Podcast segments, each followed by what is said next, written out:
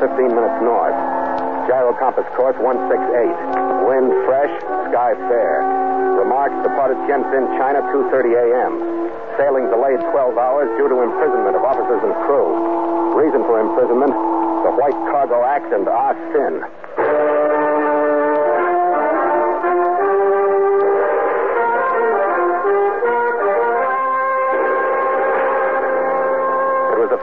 After a searing sunrise that I noticed the water over the side losing its clearness as it filled with the yellow mud of the Hun Ho River, sweeping out from the troubled valleys of Inner Mongolia.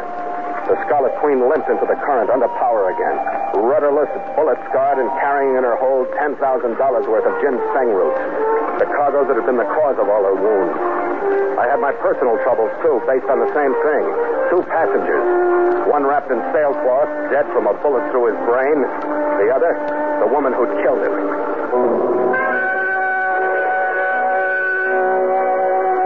As we passed over the bar at Taku and swung up the Hun Ho toward Tientsin, the stream was jammed from bank to bank with the traffic of Chinese rivers, junks, barges, and refuse.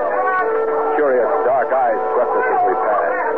Naked girl babies were held up to us for sale. And jabbered curses were thrown when we shook our heads. And we inched up against the wash and flow of China.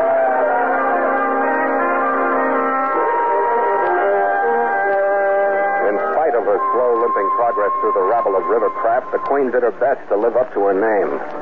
The scarlet figure under her bowsprit swung haughtily across the stern of a fish barge. A swell lifted her nose as she turned disdainfully away from it. But after she was secured to a dock, she seemed to lean wearily against the rope fenders we hung over the side for her. The crew was tired, too. The way I felt that cargo of ginseng wasn't worth $10,000, pesos, or glass beads. All I wanted was to get rid of it and everything that went with it and sleep for about 72 hours. But that particular Tientsin day wasn't cut out for rest.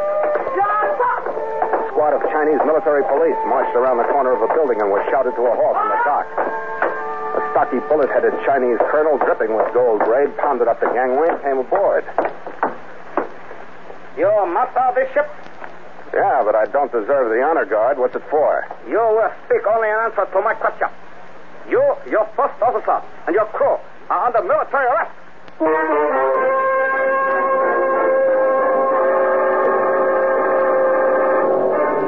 And so Mutual continues the voyage of the Scarlet Queen, written by Gil Doud and Bob Tallman, and starring Elliot Lewis.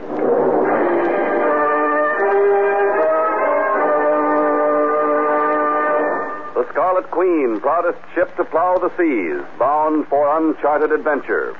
Every week a complete entry in the log, and every week a league further in the strange voyage of the Scarlet Queen.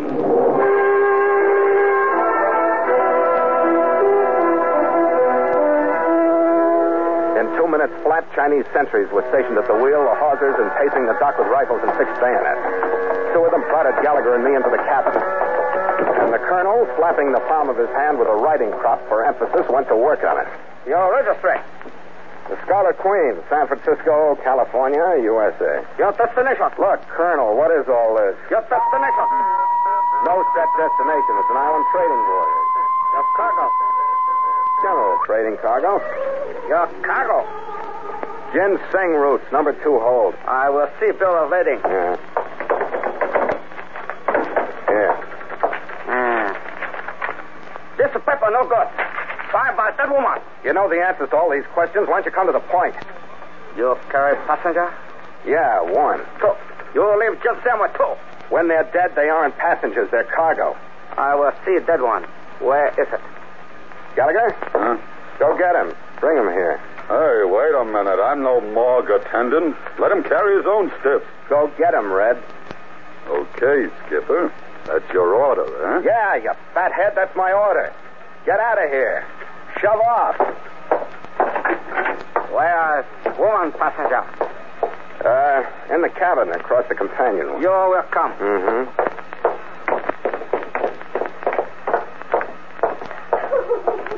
She's in there. Leave me alone. What matter? She's sick. Fever? Yeah, smallpox. You still want to go in? You're tell lie.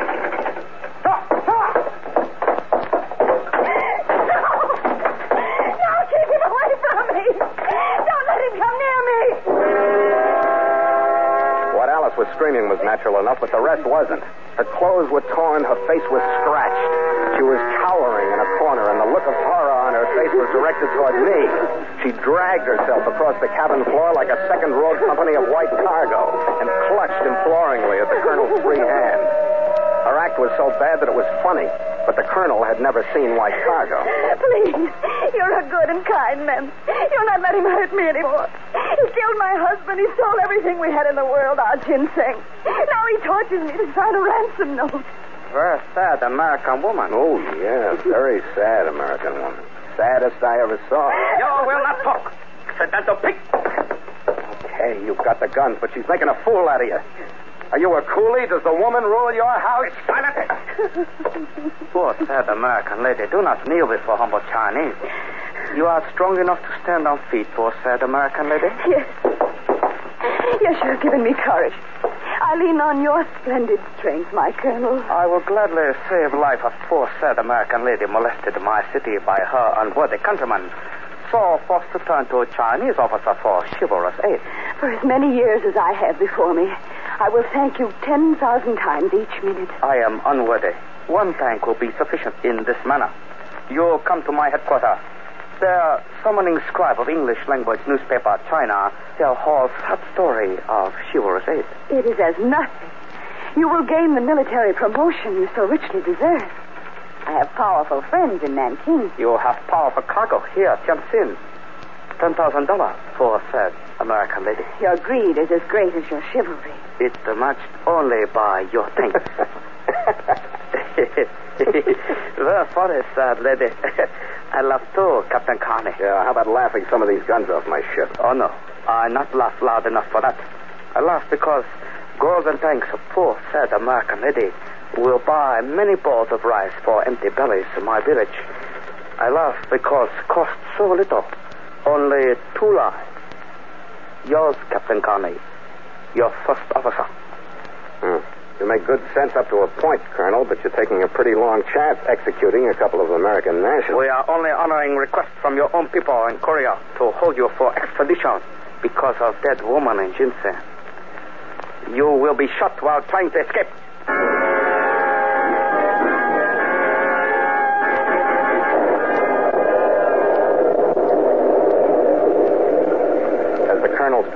Hustled my seaman and me across the gangway and into a Lend-Lease ambulance fitted out with bars, the storm broke over Tientsin.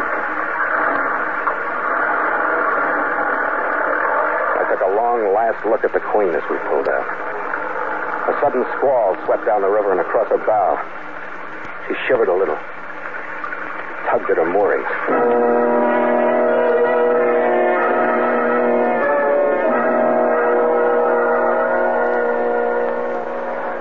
One has ever really been in jail until they've made the Chinese variety. Alcatraz is a Sunday school summer camp in comparison to Tientsin's. The place is sewerless, and the wind moving heavily in from the dumping ground near the river never let you forget it. I hope my crew was faring better than I was. I was shoved into a cell that had been died in more than once, and left to examine what I could see of my future, which wasn't much. I was pinning all my hopes on one possibility that Gallagher had caught my cue to shove off and had gone over the side into the river when he left the cabin. I finally gave up worrying about it and stretched out on a stinking, rat-chewed reed mat in the corner of my cell. He fell asleep.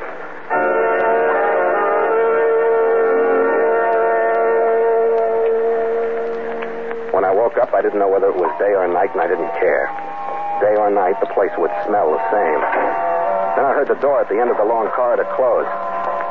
Something that sounded like a woman's footsteps. As they drew nearer, I heard the rustle of heavy silk. A strong odor of jasmine crept into my cell. As the key turned in the lock, I braced myself for Alice, probably playing the part of the dragon lady. The door swung open. The first thing that came in was a blast of perfume that lifted me to my feet. Then a small, flickering lantern held aloft by a delicately dimpled hand. The brocade wrapped mountain of flesh behind it had a face with small, childlike features that were almost lost in the billowing fat that surrounded them.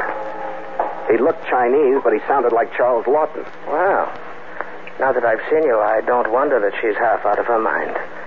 Who are you, Stinky? Yes, how true. I always put on an extra dash of scent when my business brings me into this foul penal institution, which is rather oftener than I would care to admit. Huh? What are you, the little bail bond broker or something? Among other things, yes. In this instance, as you see, I am carrying a lantern. Like Diogenes, I'm looking for an honest man. And you know why? Tell me anyway. Because, quite frankly, sir, I myself am a most untrustworthy person. I advise you to remember that in our future dealings. We do have dealings, is that right? We do indeed, sir, but I suggest we discuss them in more pleasant surroundings. By the way, did I tell you my name? Ah, Sin. I believe it has quite another meaning in English. Shall we go, sir?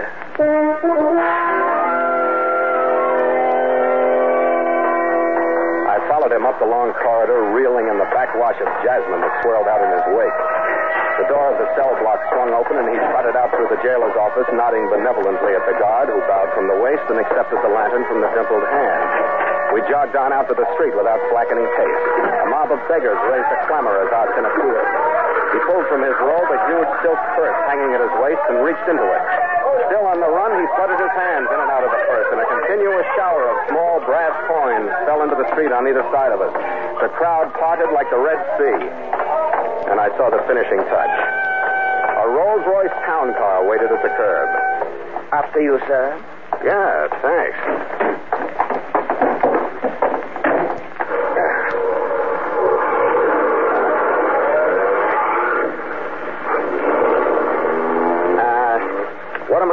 To do now? Ask you where we're going? My dear fellow, you are at liberty to go any place you like. Well, then I'd like to get back to my ship. Very well. If you can find it. What do you mean? What happened to it? I've had it moved. Hey, wait a minute. Who told you you could move my ship? Now, please, sir, don't excite yourself. Your ship is quite safe. Yeah, I'll believe that when I'm on her decks and out of here. You will be, one way or another. Now you said something over that colonel's dead body. And maybe yours, too. Well, we must all die sometime. But how appropriate that you should mention the colonel. He met with an unfortunate accident an hour ago. He fell down and cut his throat.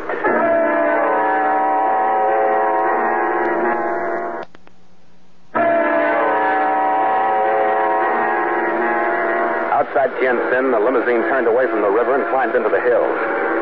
Through the gates of a high-walled estate and stopped in front of a pink stucco Western-style mansion. Inside, we dog-trotted through a series of huge rooms and into a small chromium-fitted bar overlooking Arsen's Terrace Chinese gardens and the city and the writhing Hun Ho far below. I didn't waste any time on the view. Alice was sitting on one end of a couch, and sprawled out on the rest of it was a sandy-haired white man. He was cleaning a Frontier model Colt. Well, I see you didn't have no trouble rounding him up, Arsene. Phil, Phil, darling. Thank heaven you're all right. Well, if it isn't the poor, sad American lady. Where'd you find her, Arsene? I would say she's quite easy to find, wouldn't you? And this gentleman is my confidential secretary, Mr. Mangan. Howdy, Captain. Yeah, all right. We're all here. Let's have it, huh, Arsene? Oh, yes, indeed. Alice, would you make your friend comfortable? Fetch him a Ricky splash? Never mind the splash. Bring the bottle. Well, sir, as you say, here it is. I am a merchant. Mm-hmm. I deal in a little bit of everything. A jack of all trades, you might say. Plantations in the islands, curling, trade in general. I find it worthwhile to keep tabs on my competitors. Mm-hmm. While doing so yesterday, I intercepted a cable addressed to Mr. Kang of Shanghai and signed by your chief officer, Mr. Gallagher. Huh? You're quite an operator. Thank you. To continue. Please do. I happen to know that Mr. Kang is a very penurious man. Since Mr. Gallagher demanded, not requested assistance from him, I assume that you are in a position to put him in the way of a rather handsome profit. Huh? I thereby took immediate steps to obtain your release from prison. I did not know then the true nature of your enterprise. I don't get this. You will. Because you see, quite by coincidence, this lovely young lady approached my confidential secretary, and so impressed was he by what she had to tell him that he brought her directly to me. Huh? She advises us that the voyage of your Scarlet Queen is being financed by Kang and Company to recover a treasure of very considerable value. Really? What was the figure, Mangan? Ten million bucks. And you can take off that poker face, Carney. We ain't trying to horn in on you. Our sin's got a real business proposition. You just listen at. Very concisely put, Mr. Mangan. To continue. Yes. I am also aware that a new syndicate, headed by a Portuguese gentleman, Mr. Constantino, is interested. I have contacted both Mr. Kang and Mr. Constantino and have received their replies. To wit, Mr. Kang offers $5,000 ransom for you and will reimburse me for the expenses involved with getting rid of that troublesome colonel. Mm. Mr. Constantino, on the other hand, has offered me $10,000 cash to release you into the custody of one of his uh, agents. So, here you find me on the horns of a dilemma. 10,000 against 5,000. What are you waiting for? Well, sir, there is still another possibility. Huh? If you and I were to go in together on a full partnership basis, I remind you, forgetting both Mr. Kang and Mr. Constantino. Well, Mr. Carney. I'll make it easy for you, Arson. The answer's no. Why? Because there's something wrong with your story. Alice here never knew anything about the voyage of the Scarlet Queen until one of you told her. Well, what about it, Mangan? He's bluffing. Yes, of course. Uh, is that right, Mr. Carney? I'm not bluffing. Alice? He's not being truthful. He made violent love to me on his ship. He told me everything. He did, eh? Well, Mr. Carney, majority rule. Don't rush him off. He'll come around. Let him sleep on. Whatever you say, Mr. Mangan. The servant will show you to your room, Mr. Carney. I followed the silent poker face boy out of the room and up to the second floor. He unlocked the door of the room and padded back down the hall without opening it, as if he was scared of something inside. I opened the door, saw what it was. The room looked like a typhoon had hit it. Every stick of furniture was broken, and the floor was strewn with fragments of crockery. In the middle of the mess, with a bedpost clutched in his hand like a club, stood my chief mate, Red Gallagher. Oh. You, Skipper. I was expecting that hunk of perfume blubber that had me locked in here. How'd you find I didn't find you, Red. I was brought here myself. Did they tell you I was here? No. Well, they told me you were. That's why I came. Well, I'm here now. All of That helps. What? What? Yeah, I'm a lot of help. Now we're both locked. Go on, break up some furniture, Skipper. It'll make you feel better. I was saving a couple of tables, but go ahead. You can have them. I didn't get to the furniture breaking stage for a couple of hours. Then Gallagher took one of the tables and I took the other. Then we pulled the mattress out from under the pile of lumber in the middle of the room and stretched out on it. It was better than the Tientsin jail, a lot better. I went right to sleep.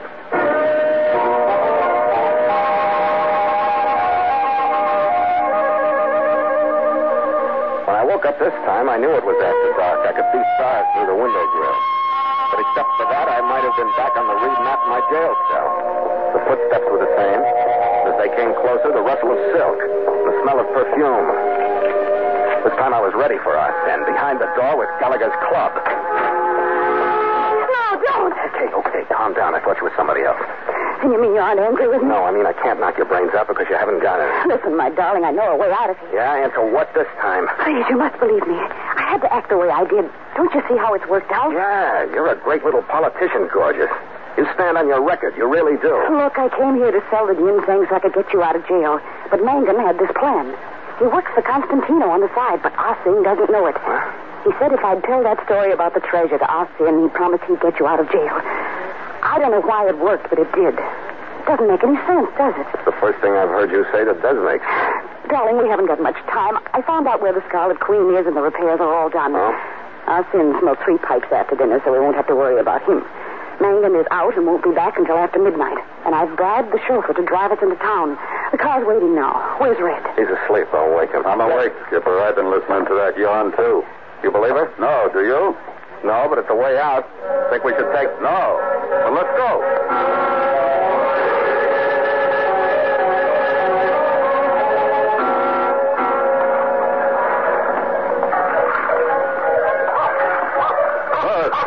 Okay so far, Skipper. Yeah, so far. Oh, what do I have to do to convince you? I said I'd bring you to the Scarlet Queen, and there she is. Yeah, with a light in her cabin. Come on, gorgeous. Introduce us to your friend. No, wait. Still, don't go in there. I don't know. I, I can't go through with it. Please. Get out of the way, gorgeous. What are you pulling now? Please, Phil, I mean it. Don't open that door. Get away from me. Phil! Phil, don't go! He's going to... Phil! Come right on in, boy.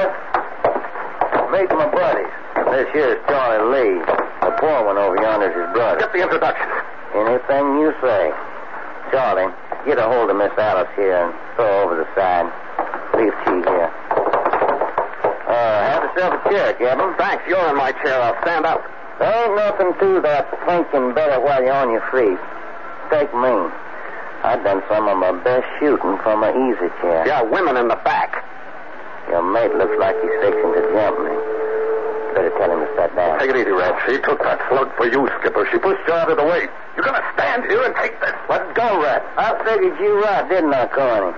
I ain't nobody like a Yankee ship captain to put business first. That's right, Mangan. What's your proposition?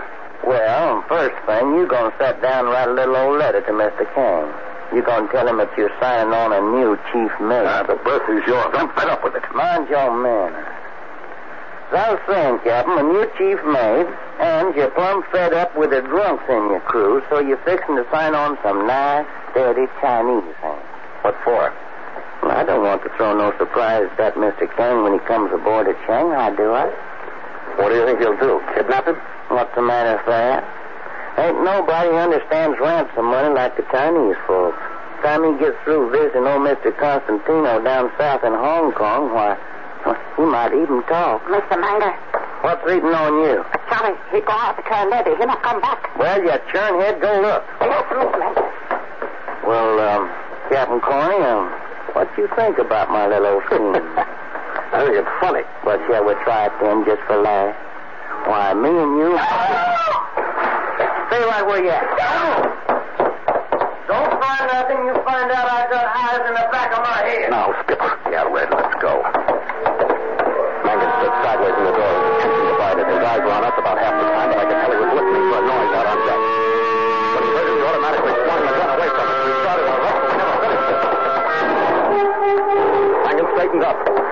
Gun dropped from his hand, and he staggered back into the cabin. Spun slowly around. He pitched forward on his face.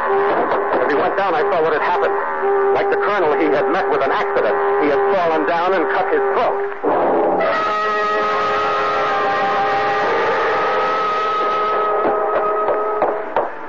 Ah, dear me, what's this? Another accident.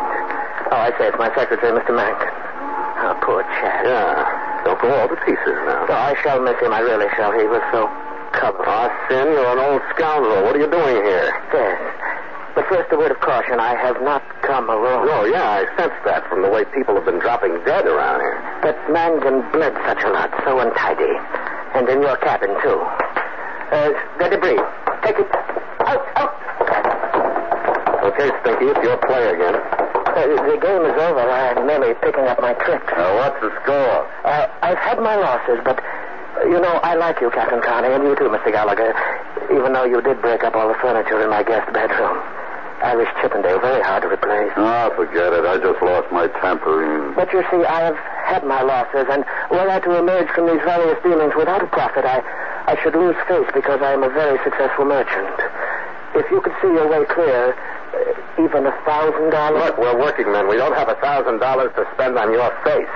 Well, then, any little token, some trading goods, perhaps. I need everything I have. If you'd found us before that colonel did, we might have made a deal. Ah, indeed. Uh, what, what do you mean? Well, he confiscated the cargo ginseng. And if you had it, you would be willing to hand it over to me as payment for your safe passage? Brother, you could have it in wealth. And those would have been your sentiments too, Captain Carney? Exactly. Well, then, it's settled. Goodbye. Hey, wait a minute. What's settled? Oh, I thought you would understand since your ship has been here in my repair yard.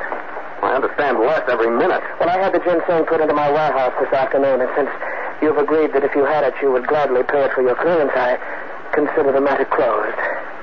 I've made my profit, my face is saved, and you may leave with my blessings as soon as I obtain the release of your crew from that wretched prison. But I will drench myself with jasmine, never fear.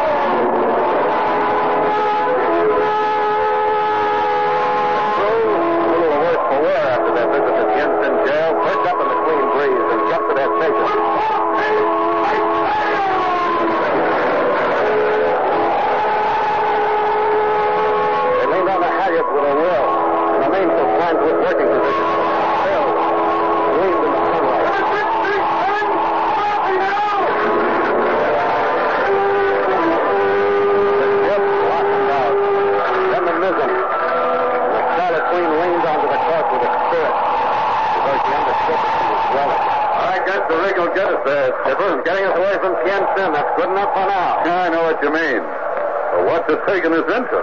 Shanghai. that isn't what I mean. And you know it. Expecting trouble, Red? On this trip, how can you miss? Drink, skipper. A little early, but after you, mate. After you.